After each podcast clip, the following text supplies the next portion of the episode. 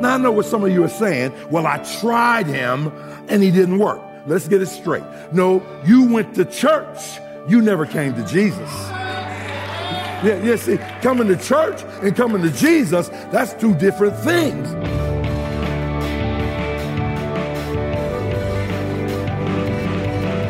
Welcome to Treasured Truth with Pastor and author James Ford Jr., Senior Pastor of the Christ Bible Church in Chicago. I'm Steve Hiller. Glad you're with us. And Pastor, I'm glad you made that distinction that coming to church and coming to Jesus are two very different things. Uh, because we probably do have some listening today who are saying, Yeah, I went to church. I even gave money and I quit doing the bad things that I was doing and it didn't work. My life didn't get any better. God didn't, uh, quote unquote, bless me. Yeah, and that's basically because everything's wrapped up in Jesus Christ, our salvation, our sufficiency, our supply. Everything's wrapped up in Him. You know, it's hard to find an honest sinner. Hmm. Uh, but I found one, Steve. I witnessed to a brother. I shared with him the good news of Jesus Christ. And uh, here's what he said to me. And I told him, I said, You're one of the most honest people I've ever run into and shared the gospel with. He said, I don't want Jesus. And I said, Why? Yeah. With everything that Jesus offers, why would you reject him? You know what he said? Because I would have to change my lifestyle and I don't want to. Wow. Right. Yeah. What honesty. Yeah. You know, and if we're honest with ourselves, most of us, our reasons for rejecting Jesus Christ has to do with something that we don't want to do or something we don't want to give up personally. Mm-hmm. We recognize that to surrender to Jesus means to die to myself. And you know, one of the things that we definitely do not want to do is die to ourselves. Yeah. Uh, so I'm, I'm curious because both my wife and I have been sharing Jesus with people in our lives and they both came back at us with very similar responses. So I'm curious as to, to what you would say with us. They basically were saying, I have people I love who I know did not accept Jesus. And if what you're saying is true, then they are in hell right now. I can't believe in a God who will send someone to hell because that doesn't seem like the loving God that you're talking about. And here's my response every time God didn't send them to hell, they sent themselves to hell. God extended his grace through Jesus Christ, and Jesus Christ died for the sins of the whole world, John 3:16. So you literally have to step on the grace of God to go to hell. Because he said, "If any man comes to me, I will in no wise cast them out." Yeah. And so given the opportunity, they've rejected Jesus Christ they did that themselves. I'm sorry, God didn't do that. Hmm. I love that answer. And uh, I hope that uh, if you're wrestling through that, you're dealing with someone, witnessing to someone right now, and that's uh, something that you're getting some pushback with, what a great response to share with them. Well, let's uh, open our Bibles to John 18 and begin this message Why do people reject Jesus? Here's Pastor Ford. I want to speak to you from the subject why do people reject Jesus? We're in John chapter 18, verses 28 through 40. I'd like to start by telling you a story about a barber and a pastor. Uh, the barber uh, was waiting for his pastor. His pastor came in uh, to cut his hair. And, uh, well, that's something I don't have to worry about anymore. Amen. And uh, when the pastor sat in the chair, the barber said, You know what? I want to ask you something. You're a pastor. I want to ask you, why doesn't God do something about all this stuff that's going on? Why didn't he do something? Why do we have to have all this? Why didn't God do something about it? Pastor didn't say anything. He said, Look outside. See that little boy there? That little nappy head boy with unkempt hair and uncombed hair, hair all over the place. I have a question for you. Why haven't you done something about that child's hair? To which the barber said, Well, how can I do anything if he doesn't come in here and come to me for me to do something? And the pastor said, Exactly. Exactly. Yeah, the reason why God isn't doing something for you is because you haven't come to God. Mm-hmm. Jesus said it in John chapter 5, verse 40. Here's what he said. And you won't come to me that you might have life. Now that's just not bios life. That's zoe life. I know it's all Greek to you, but bios is the word from which we get biology. Zoe is the word that's only used in scripture to speak about spiritual life. So he says, look, I want to give you spiritual life, which is whole life, not term. He came that we might have life. Matthew chapter 11, verse 28, he said, come unto me, all ye that are heavy laden, and I will give you rest. But the tragedy is many of us have rejected Christ's offer. He, he said it in John 1 11. Here's what it says. He came unto his own and his own received him not. Now, I know what some of you are saying. Well, I tried him and he didn't work. No, no, no, no, no, no, no, no. Let's get it straight. We want to get it straight. No, you went to church. You never came to Jesus. Yeah, yeah, see, coming to church and coming to Jesus, that's two different things. You, you see, Coming to church makes you a Christian. Help me Christ Bible. Like going into a garage makes you an automobile. It don't work that way. Like going into Mickey D's make you a Big Mac number one supersize. It just doesn't work that way. There's no osmosis that makes you holy because you come to a building. As a matter of fact, it's a misnomer because the church is the people, not the building. And, and, so, you know, you say, well, I've been baptized, but you need to know under the water is not under the blood. That I tell Christ Bible Church all the time that you can be baptized so many times that the fishes know your social security uh, number and can hit you up on Facebook. It will not save you. Because you go in a dry center, you come up a wet center. You say, but I joined the church. See, the church is not something that you join in. You have to be born in. Everybody ought to have two birthdays. One you tell your mama about, the other your mama tells you about. Mm-hmm. And so we have some on Christ's Bible Church rolls that God doesn't have in his book of life. And God has some in his book of life that we don't have on Christ's Bible Church rolls. Revelation chapter 20 verse 15 says that he does have a book and whosoever was not found written in the book of life was cast into the lake of fire. That's the second death, that there is a heaven to gain and a hell to shun. People don't believe in hell uh, but that doesn't mean it doesn't exist. You know, it's like one person said, uh, hell doesn't exist. And, and the student said, well, why would you say something like that? Have you ever seen it? And the person said, well, no, I've never seen it. That's because it doesn't exist. And somebody hollered, hey, teacher, yeah, have you ever seen your brains? No. That's probably because it doesn't exist. And so there'll be three surprises in heaven if you're going. You know what the first one is? Uh, there'll be people who you thought was going to be in heaven who will not be there.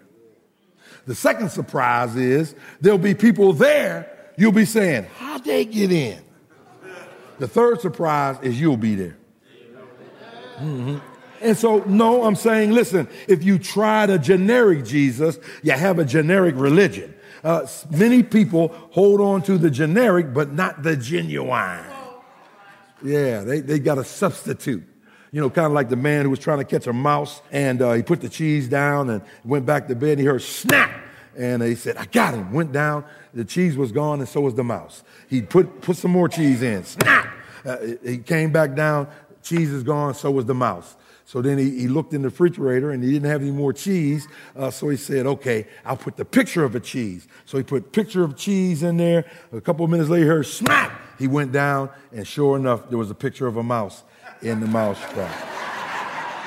You say, what's your, what's, your, what's your issue? See, some people did not have a genuine conversion. What would they do, Pastor Ford? I'm glad you asked. You asked intelligent question. They walked the aisle, they said a prayer, and they joined the church. But they're still going to hell because they gave the preacher their hand, but they didn't get Jesus their heart. And that's what it takes.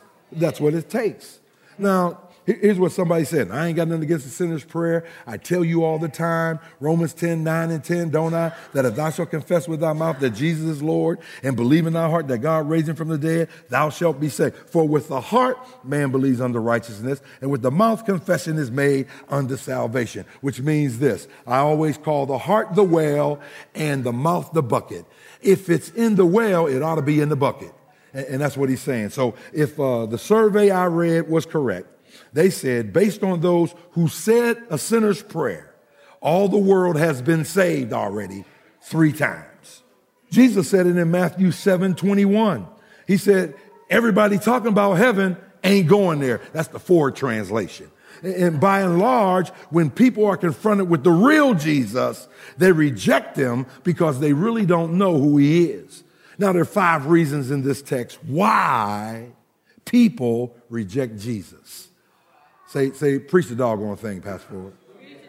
Okay, thank you. I got the encouragement of both of you. Hmm. So here's what's going on. They're bringing Jesus before Pilate, the Jews are, uh, because they want Pilate to be the one to kill him. Why? Because they're under, under Rome domination and they don't have what's called ius gladii. Say ius gladii. That's Latin for power of the sword. In other words, they could not institute capital punishment on anybody. Only Rome could do that. And so now what they want to do is get Rome to kill Jesus. That's quite the place to pause the message, isn't it? But we're going to do that for just a moment. We'll continue. Why do people reject Jesus in just a moment? If you want to find out more about Pastor Ford and about this program, I do hope you'll come and check out our website. Come to treasuredtruthradio.org. While you're there, you can look for something that says Stay Connected. It's a bar on the homepage, and there's a lot of useful links there. You'll find links to our Facebook page, our Twitter feed, and a link that will allow you to download the Moody Radio app. There's that and a lot more when you come to treasuredtruthradio.org. You can also click on the About link. That's also on the Stay Connected bar. Find out more about Pastor Ford and about Christ Bible Church, where he serves as senior pastor. But let's get back to Pastor Ford as we continue Why Do People Reject Jesus? They want Pilate to do their dirty work. Some of y'all ought to know what I'm talking about. You know, those who walk around Christ Bible talking about, what do you think about the direction we taking? Hmm. I didn't know about this, did you? Anyway, you know, you want somebody else to do your dirty work. But here's what I want you to see before we even begin to look at these reasons. What man intends, God superintends. Because there are scriptural reasons why Jesus must be handed over to the Romans. Okay, let me give them to you real quick. Number one, because Scripture says in Psalm 22, they pierced my hands and my feet, which means then the Jews killed you by stoning you. And, so Jesus couldn't be stoned. He had to be hung up on a cross. But remember now, when Psalm 22 was written, execution by cross was not invented until 500 years later. And so now God's word is fulfilled. He preserves it by having the Jews take Jesus to Pilate. Here's the second reason. Because when you look at Jewish stoning, every time somebody's stoned, bones are broken. But the Bible says in Psalm 34 20, none of his bones would be broken. And so they had to take him to the Romans. Here's a third reason. Acts 2:23 and Acts 4:27 says that Gentiles would be involved in the crucifixion of Jesus and so they had to take him to Rome. And what happened? Rome executes him. But who examines the lamb? He had to be taken to the high priest to be examined so he could be offered up to God because no sacrifice could be offered before the priest said it was a good offering. So, why do people reject Jesus Christ? Here we go. Number one, contempt for his person. Look at verse 33. Then Pilate entered into the judgment hall again and called Jesus and said unto him, Art thou the king of the Jews? When you look at this word thou, it's in emphatic in Greek. I know it's all Greek for you, uh, but what does it mean? Here's the first word in the Greek. You, king of the Jews? Are you? See, Pilate had been drinking haterade and he's pouring hateration on Jesus. He, he really is. I, I mean, think about it. He's looking at him, he's saying, you know, you a king? You don't look like a king. And many of us are saying that. He's God in flesh. He don't look like God. He don't act like God. Uh, look at him. He didn't look like a king. He didn't dress like a king. He certainly didn't have the power of the king. He was someone who Isaiah 53, 3 said, uh, he's like a tender plant or a frail plant. And it speaks of the humility of Jesus Christ. Born in a barn, born in a feeding trough for animals, uh, born in swaddling clothes. Who can tell me what swaddling clothes were used for? Come on, holler it out death clothes. You wrap dead people in it. So Jesus was born to die. And he was wrapped in clothes that said, this baby is born to die. From day one, he was going to die for our sins. Raised in obscurity, a carpenter's son. And the first 30 years of his life, the Bible is virtually silent that 18 years of the life of Jesus is summed up in 14 words in Luke chapter 2, 52. And Jesus grew in wisdom and stature and in favor with God and with man. Contempt for his person. I know what it's all about. I don't know if you remember this, sugar babe. It's been a little while ago, but uh, uh, we were at a preacher's meeting and we are supposed to bring our wives. And so uh, they had never met my wife because, you know, my wife's ill quite a bit and well, she was feeling well enough to go. And a guy who used to be my friend uh, walked over and he said, "Hey, Reverend Ford, how you doing?" I said, "I'm doing fine, man. How you doing? Uh, uh, this your daughter?" Hateration. No, it's not my daughter. It's my wife. Then he said this, Pastor Lyles. This is your wife? The Lord sure has blessed you I said he used to be my friend. Yeah, that's, that's what Pilate did to Jesus. Yeah, you, you. And after all, Brother Lyles, you know, and, and, and my wife, she took care of him, so I didn't even have to say nothing, you know. And I thought to myself, and I said to him, I said, you know, see, now she got on you because you was hating on me, talking about this your wife. Man, look, I learned early. I got to learn how to rap because I don't look like Denzel or Morris Chestnut. And so I talk a starving dog off the back of a meat wagon, baby. You, you know what I'm saying? It's like, and God said he could talk, I'm gonna make him a preacher. Amen. You know? But I told him, I told him, here's what I told him. I said, I said, you know, every woman doesn't like this outwardly, you know, grab your attention, handsome man. Some women like a man like me with subtle beauty. You know, it just kind of sneak up on you and you, you, you find yourself saying, he ain't that bad looking after all. But he had contempt for his person. But I tell you, there were people who met Jesus. Let me just give you some of the record of what some of the people said. I had a friend, his name was Stephen, and he always tell me, I want to hear Rev, because I got Jesus right here. And he would have a crucifix with Jesus on it. And I say, Jesus ain't on that cross no more. He rose from the dead you know? So he's not on a cross and he's not in a crib and he's not on a portrait. And, and, and you need to understand uh, that you can't have Jesus around your neck. Hmm. Listen to these individuals. Tell me if they had contempt for him. I know they didn't. They had no contempt for him. In John 7 46, uh, they said, Never spake man like this man speaks. Mark 4 41, the disciples said, Just like my wife when she saw me had to have me. What manner of man is this? John 4 29, the woman at the well, Come see a man who told me everything I ever did. The people said this. He doesn't speak like the other preachers, but he speaks like someone who has great and powerful powerful authority. Nicodemus said, Rabbi, we know that thou art a teacher come from God, for no man can do what you do, the miracles you do, except God be with him. The thief on the cross said, You better leave him alone, quit hating on him. We're on this cross because of what we did. He hasn't done anything. And the centurion soldier, he wrapped it up. He said, Truly, this was the Son of God. Yeah, and the only thing he had wrong was the tense of his verb. He said, This was, nah, this is the Son of God. That we have to have that respect for him. I bet you I've seen the Lion King about 30 times. I ain't exaggerating either. I love the Lion King. And every time I get to the park, if anybody's watching it with me, they get up and leave for about the next five minutes because they tired of hearing it. I rewind it and I rewind it where the two hyenas are in the cave and uh, uh, the one is afraid. He says he might find out we have his son. And she said, the Whoopi Goldberg voice said, yeah, and we know we're afraid of Mufasa. And then, and then the other hyena said, ooh, Mufasa, Mufasa, ooh, ooh, Mufasa, Mufasa, Mufasa, Mufasa. Ooh.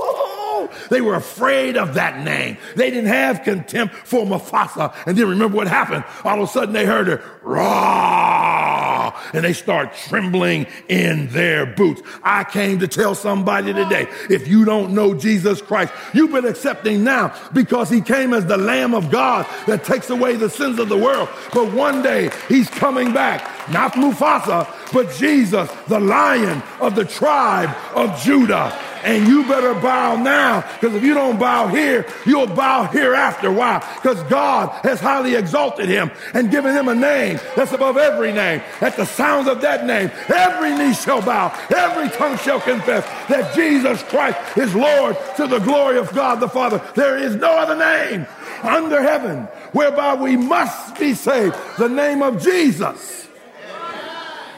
That's the first reason. Now here's the second reason.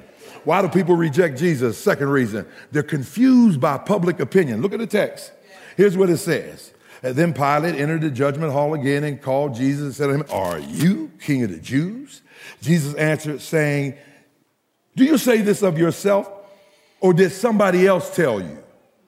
See what Jesus is doing? Now remember, when Jesus asked questions, it's always, see, there wasn't a momentary lapse in God's omniscience. Uh, you know, he doesn't ask questions to find out anything. So to reveal sin, right? With Adam. Adam, where are you? Why are you where you are? Adam should have said, well, you know, I sinned. I, I ate what you told me not to eat. But you know what he did? He blamed God. Yeah, emphatic. He said, the woman you gave me. He blamed God. He didn't blame Eve. Then Eve blamed the serpent. She blamed the snake and the snake didn't have a leg to stand on. And so he did it to restrict speech. You're listening to Treasured Truth with Pastor Ford, a message called Why Do People Reject Jesus? And we're going to continue this topic next time. If you want to make sure that you don't miss the program, you can podcast it or you can get the Moody Radio app. They're both free, and we'll link you to both when you come to treasuredtruthradio.org. You know, Pastor, there are a lot of places that we can choose to put our money and to expect some sort of uh, return on investment. But when we give to Christian radio, to Moody Radio, and to Treasured Truth, really we're choosing to invest in something that really is kingdom. Of course. Well, what is the gospel? The old preachers used to say the gospel is just one beggar telling another beggar where to find bread. Yeah. So when a person gives, to Treasured Truth, to Moody Radio, that's exactly what they're doing. They're extending the gospel to individuals who ordinarily would not hear the gospel. Yeah. And, and so that's what you're doing. There's a crown, it's called a soul winner's crown, 1 Thessalonians 2.19, and it's given to all of those who win souls for Jesus Christ. And when you invest in Moody Radio. That's exactly what you're doing. I think there's going to be a surprise in heaven because yeah. we think, well, I didn't articulate to anyone the good news. And God says, you know, you get this crown because you gave so that someone else could articulate the good news. Well, you can give right now by coming to treasuredtruthradio.org and clicking on the donate button. Again, that's at treasuredtruthradio.org. Thanks for giving and for listening. Treasured Truth is a production of Moody Radio, a ministry of Moody Bible Institute.